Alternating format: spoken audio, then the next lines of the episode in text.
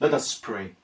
Father, as we come again to your holy word to once again pause and examine, study, and reflect upon your truth as it's found in the book of Ezra.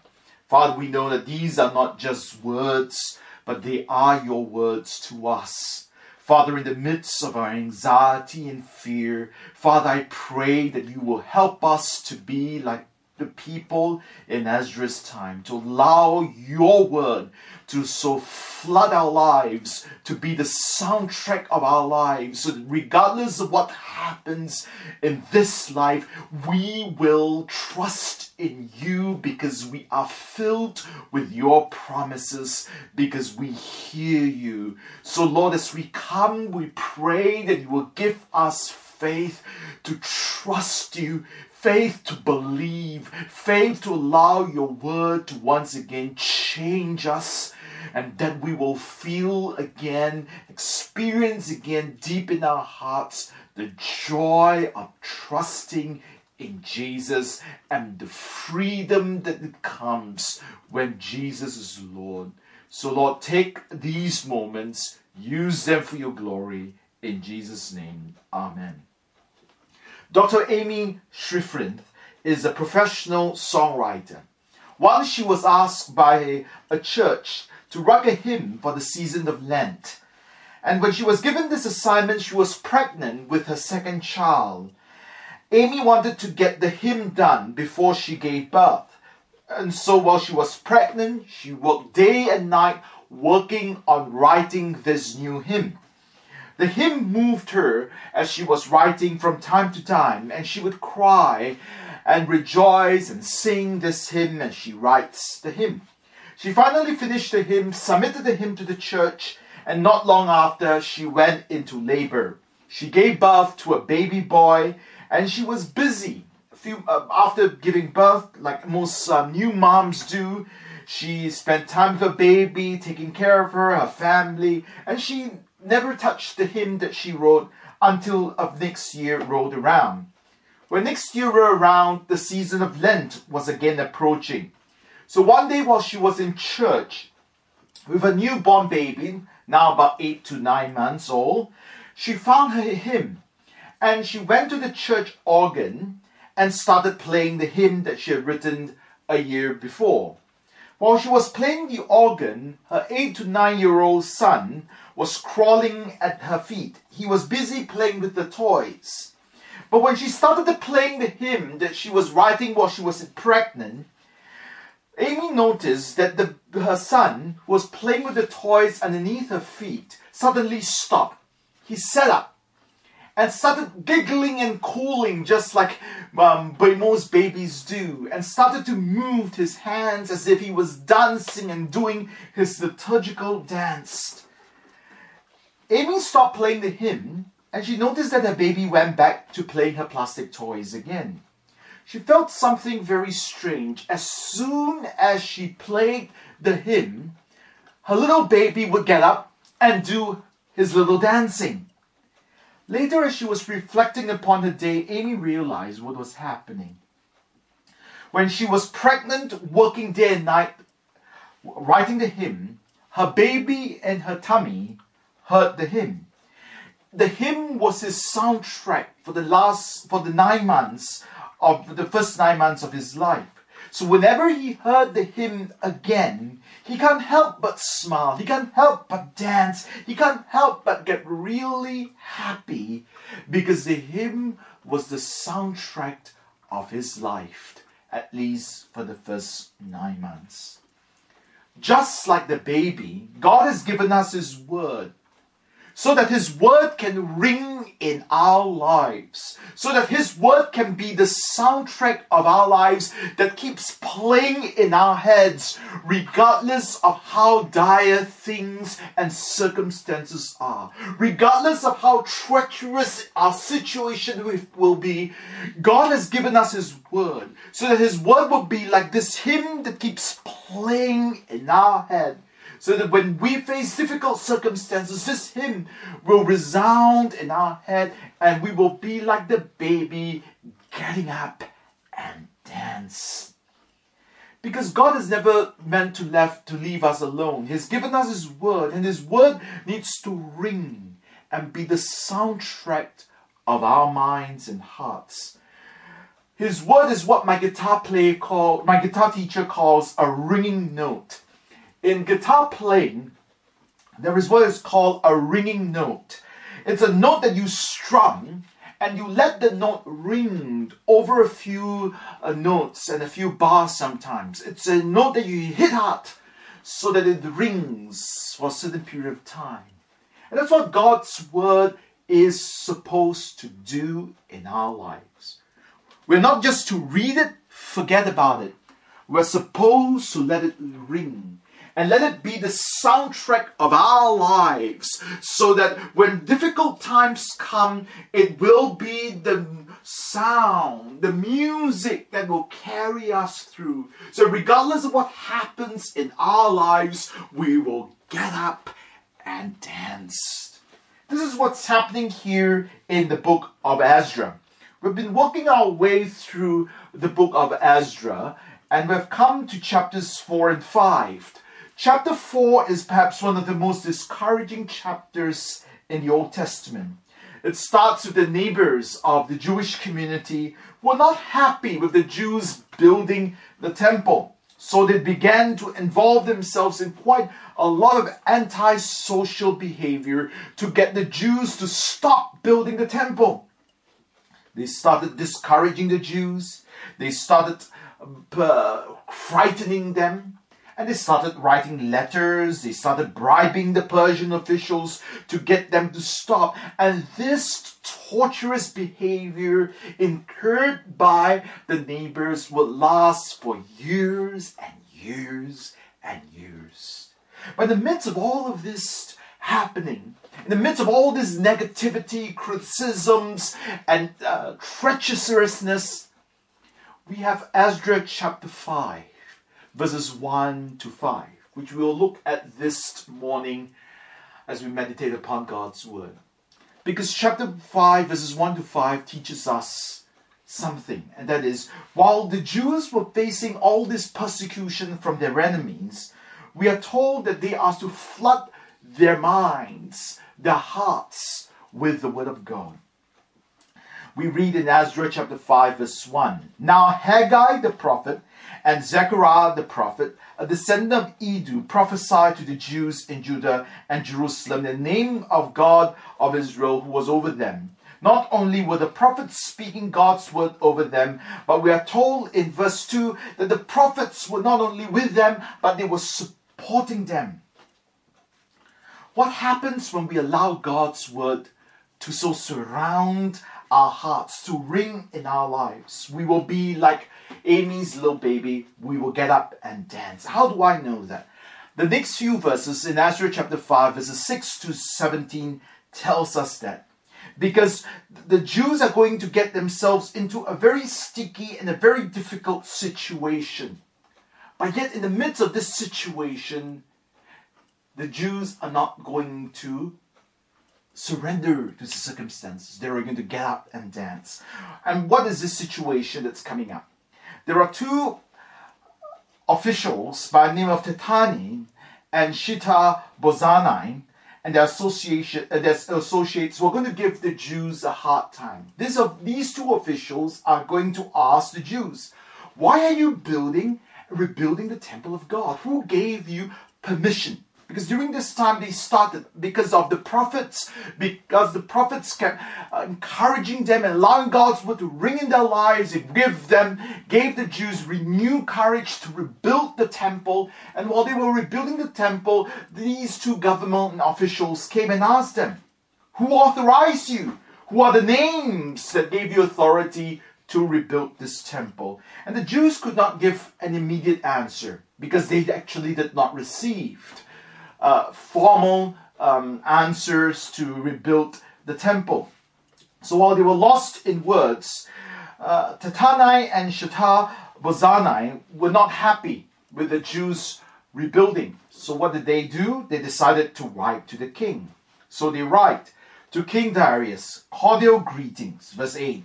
The king should know that we went to the district of Judah to the temple of the great God, and the people are building with large stones and placing timbers in the wall. The work is being carried with diligence and is rapidly progressing under the direction. What these two officials tell the king in a very subtle way is that the Jews are using large stones. In the, literally from the Aramaic, it means rolling stones. Their stones are so huge that they had to be rolled to the construction area. And they were using wooden timbers to build the walls of the, tem- of the temple. And the ancient world, only luxurious palaces can get uh, uh, uh, fitted with these wooden panels. And the word that they use for temple can also be translated as palace.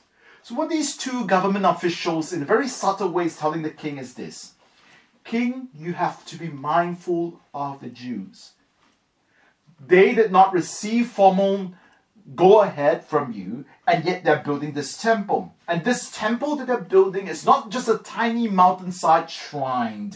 This is like a palace built with huge rolling stones, and they're decorating it like a palace with wooden timbers.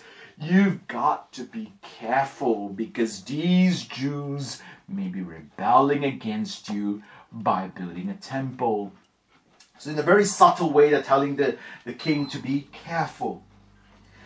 And rather than allowing the, these uh, letter to get to them, the Jews surround themselves with the word of God. Because verses 1 to 5 tells us that as all these things were happening, they were filling themselves with the words of prophecy coming from Haggai and Zechariah. And when they fill themselves with the Word of God, allowing the Word of God to ring, be the soundtrack of their lives, what happens? Three things happen. Number one, when we allow ourselves to be filled with the Word of God, even when dire things happen to us, number one, God looks bigger. Look with me at verse 9. Here, uh, uh, verse 9 says, We questioned the elders and asked them, Who authorized you to rebuild this temple and to finish it? We also asked them the names so that we could write down the names of their leaders for, their, for your information. This is the answer they gave us.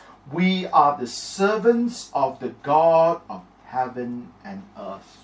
In the midst of all this criticism, as these foreigners were trying to get the Jews in trouble, the Jews answered by saying that we are servants of the God of heaven and earth. Notice what they say. God is God to them is not just the end God. God is not just the God of Jerusalem. God is not just the God of Israel, but God to the Jews is the God of heaven and earth. To the Jews who are being persecuted at this time, God is not just a local God, but God is such a big God. Why?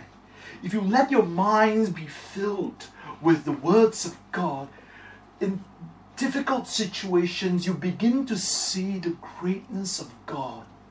That God is far greater than our problems. He's not just a tiny little God over a small terrain. He's the God of heaven and He's the God of us. And we are who? We are just his servants. Many times we allow our problems to so overwhelm us. Why? Because we have the opposite view as the Jews. Instead of seeing God as the God of heaven and earth, we see ourselves as the God of heaven and earth, and God is just our servant. But because the Jews allow the word of God to so flood their hearts, they begin to see things correctly. We are not the gods of heaven and earth. Us, we do not need to know how to handle every difficult circumstances of our lives. We are not. We are just servants of God. But God Himself is so big that He is the God of heaven and earth filling our hearts, our minds with the Word of God allows us to get that perspective that God is much greater and we are so much smaller. In C.S. Lewis's uh, The Chronicles of Narnia, speaks about a little girl by the name of Lucy. Lucy has met Aslan, the lion, which represents Christ. And the next year, the children went back to the land of Narnia to visit Aslan again. And after a series of dreadful events, Lucy finally spots Aslan in Narnia. And when he sees Aslan in the forest in Narnia, she quickly runs to him, throws her arms around Aslan, the Lion King, and he and she buries her face in her mane. And uh, she was so happy to see Aslan again, and she was just hugged herself um, and, and uh, hugged herself and, uh, and touching uh, Aslan's face. And Aslan said to the child, Welcome, child, welcome home. Aslan, says Lucy, you are bigger. You are getting bigger. I haven't seen you in a year, but you are getting bigger. Oh, Aslan said, that's because you're older, little one. Not because you are, I'm not. But each year you grow, and you will find me bigger. That's what happens when we start allowing God's word to so flood our hearts and our minds. God becomes bigger. Each year, as we progress through time, as we start trusting and allowing God's word to take priority in our hearts, God gets bigger. That we begin to see God not just as, as, as this tiny God that is helmed in by circumstances, no, God gets bigger. And that's who God is. He's not just the God of this little house. Or no, He's the God of heaven and earth. And we begin to see ourselves getting smaller and smaller. The world is not about me. It's not about me so that I have to be God and control my circumstances. No, no, no. We begin to see ourselves as the servants of God and God for who He is. Number two, as we allow God and His Word to so flood our hearts and minds, we become more sensitive to sin. Verse 12. Here the Jews are talking in the letter. But because our ancestors angered the God of heaven, he gave them into the hands of Nebuchadnezzar, the Chaldean, the king of Babylon, who destroyed this temple and deported the people to Babylon precisely because the word of God being placed in their hearts, the Jews begin to realize that they were in exile simply because they have angered God. Earlier in Ezra, in Ezra chapter 4, verse 12, the Jews were accused as being rebellious and wicked. And here the Jews do not deny it. But by being flooded with God's word in their hearts and minds, they begin to see that they were wicked and rebellious and they were sent to exile because why? Because they have rebelled against God. When we allow God's word to flood our hearts, our minds, and, and be the soundtrack of our lives, what happens is we become more sensitive to sin. That sin is not just wrongdoing, sin is not just wickedness, but sin affects God. It tears God apart, it makes God weep. We begin to see how sin affects God. Thirdly, if we allow God's word to so flood our hearts and our minds, not only do we see sin differently, but we, we become more and more aware of the mercy of God.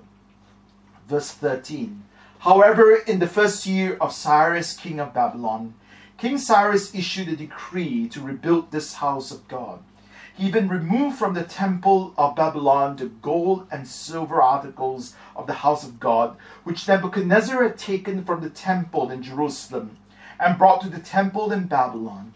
Then King Cyrus gave them to a man named Sheshbazzar, whom he appointed governor. And he told him, Take these articles and go and deposit them in the temple in Jerusalem and rebuild the house of God on this site. Here the Jews are recounting their sin and failure. Yes, they may have angered God, but God is still merciful. Despite their their uh, angering of God and sinning against God, God is still merciful.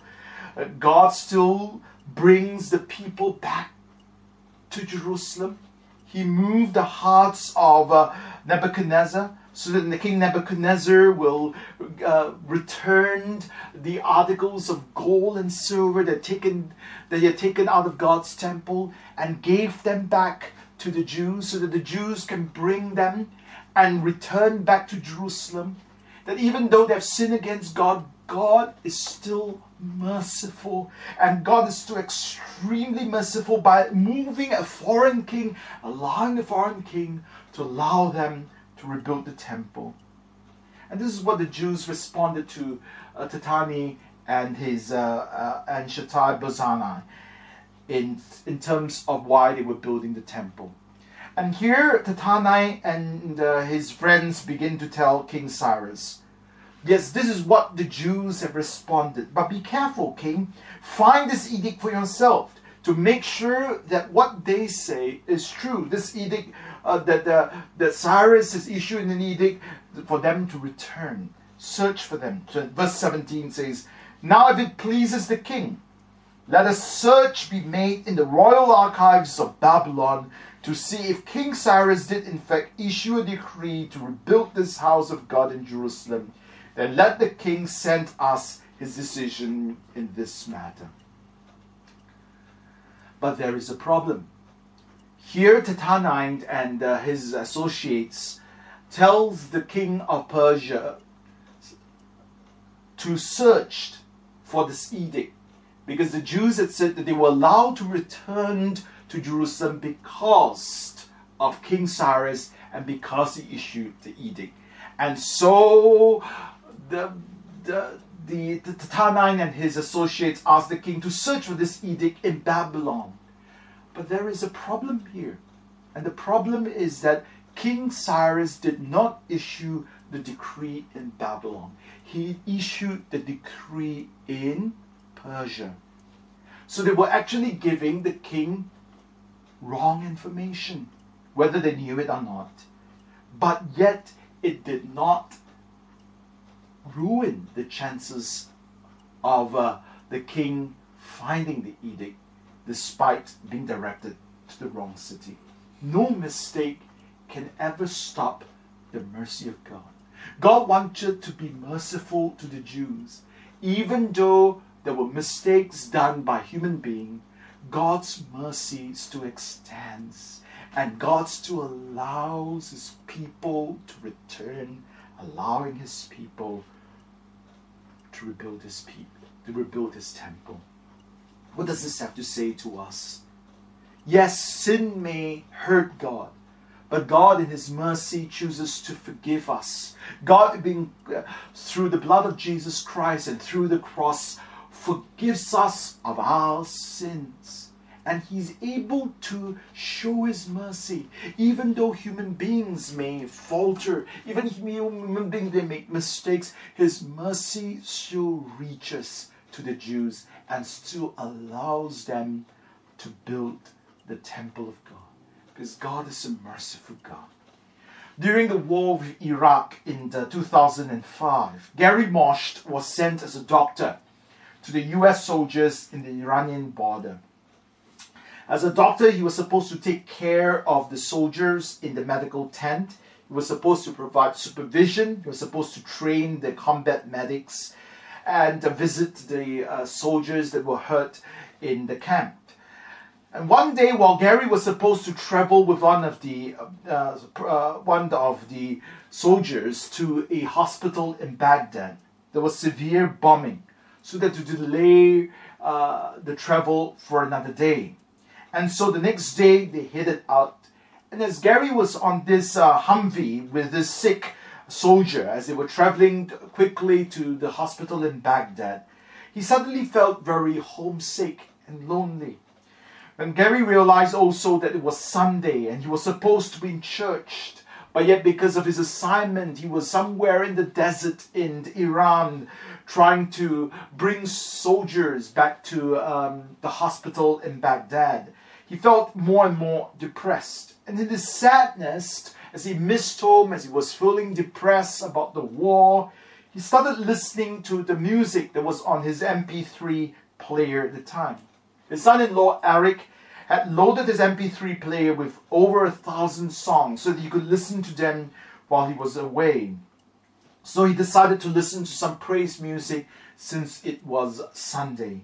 The first song that came on his uh, uh, MP3 player was by Brooklyn Tabernacle Choir when they sang, Surely the presence of the Lord is in this place. I can feel his mighty power and his grace. I can hear the brush of angels' wings. I can see glory in his face. Surely the presence of the Lord is in this place. As Gary immersed himself in the music and the song, suddenly he realized that God was with him. Even though he was thousands of miles away from home, even though he was uh, in the desert, God was with him. And as he thought about the soldiers that was helping, suddenly he remembered the words of Jesus Greater love has no one than this, that he laid down his life for his friends. Suddenly he felt a renewed passion for taking care of the sick soldiers under his care.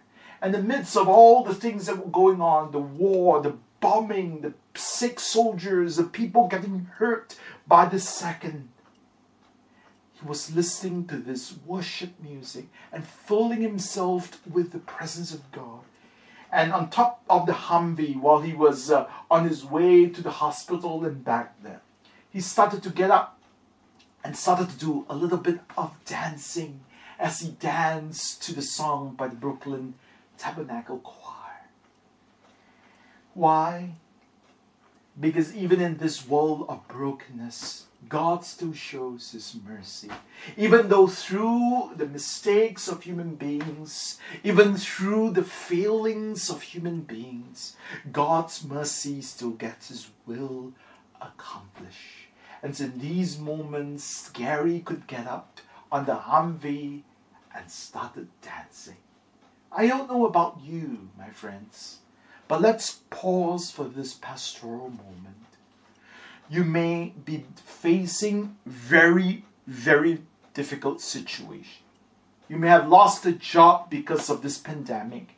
You may have lost a dear one because of this pandemic. You may be filled with anxiety about the future. Yes, dire may be our circumstances, but there is a song, the Word of God, that still floods our hearts. Or will you be like Gary? in the midst of all the things were falling apart, flood your hearts with the words of God, and that you will get up and dance.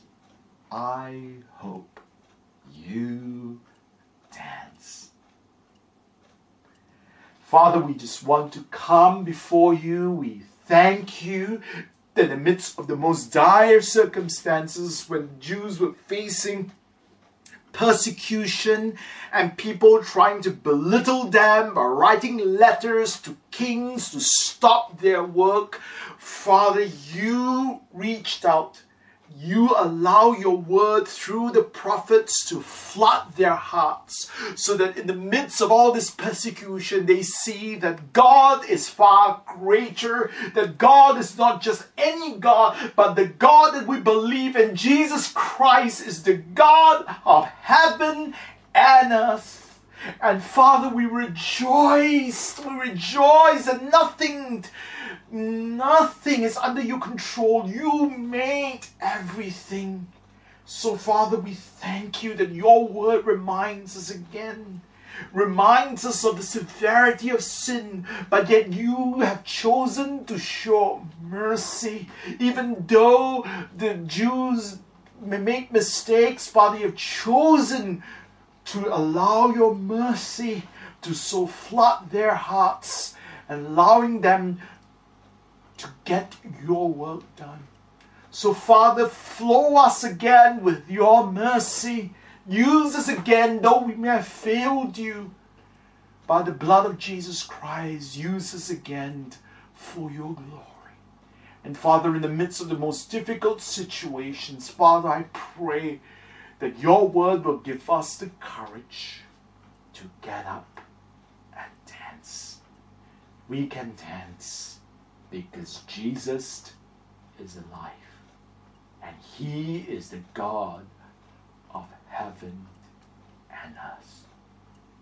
Father, I pray for everyone listening that they will also get up and dance. In Jesus' name.